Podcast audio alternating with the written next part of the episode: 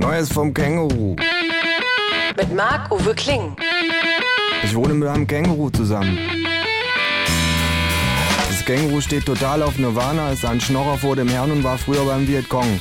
Aber das nur nebenbei. Zur Sache. Wir sind nach New York geflogen. Im Hostel angekommen, öffnet das Känguru seinen Koffer. Auf einem Haufen Unordnung liegt ein Zettel.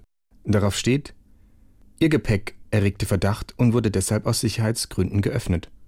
Your suitcase aroused suspicion and was therefore opened for security purposes. Schräg, sage ich und nehme den Zettel. Wenn ich mal wieder eine Band zusammenbringe, nenne ich sie Mark Uwe and Suspicious Suitcases. Ja, ja. sagt das Känguru. Und wenn's morgen Puderzucker schneit, kann man die Krapfen zum Fenster raushalten. Was? Und wenn du mal einen Fastfood-Laden aufmachst, kannst du ihn Burger King nennen. Hast du gewusst, dass die unsere Koffer durchwühlen und danach sogar Liebesbriefe schreiben? Das Känguru nickt bedächtig. Ja, darauf war ich vorbereitet. Es öffnet meinen Koffer. Auch darin liegt auf den zerwühlten Sachen ein großer Zettel. Ich nehme ihn heraus und lese in der Handschrift des Kängurus. Who that reads is an idiot. Es lächelt triumphierend. Ich drehe den Zettel um. Hinten hat jemand draufgeschrieben, Who that wrote can't English.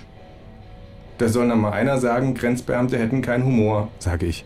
Unzählige weitere Botschaften an das Grenzpersonal sind in meinem Koffer versteckt. Wahllos greift das Känguru ein paar Zettel heraus und liest sie vor. You never were on the moon. It was only a TV studio. The American dream has become a blowjob in a pickup truck. Somewhere close to the dirty underwear is a copy of 1984. Why don't you read that? Ich nehme dem Känguru den Zettel ab. Hinten steht drauf: We have read it years ago. We're working on it. Ich werfe die restlichen Zettel zurück in den Koffer.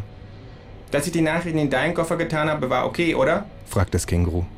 Das erklärt einiges, sage ich. Und ich glaubte, ich hätte Pech gehabt, wäre in eine zufällige, verdachtsunabhängige Kontrolle geraten. Ich dachte halt, ich selber hätte wegen der gefälschten Papiere bestimmt auch so schon genug Stress beim Einreisen und deswegen wäre es so besser. Ein aus deiner Perspektive total nachvollziehbarer Gedankengang. Schön, dass wir einer Meinung sind. Da hast du mich falsch verstanden. Aber sag mal, wo du dir so viel Mühe gegeben hast, da wäre es ja fast ärgerlich gewesen, wenn sie meinen Koffer gar nicht durchwühlt hätten. Oh, dafür habe ich schon Sorge getragen, sagt das Känguru und wirft die Wäsche aus dem Koffer. Es hat das Stromkabel meines Notebooks zu Buchstaben drapiert. Diese bilden zwei Wörter. Bomb inside.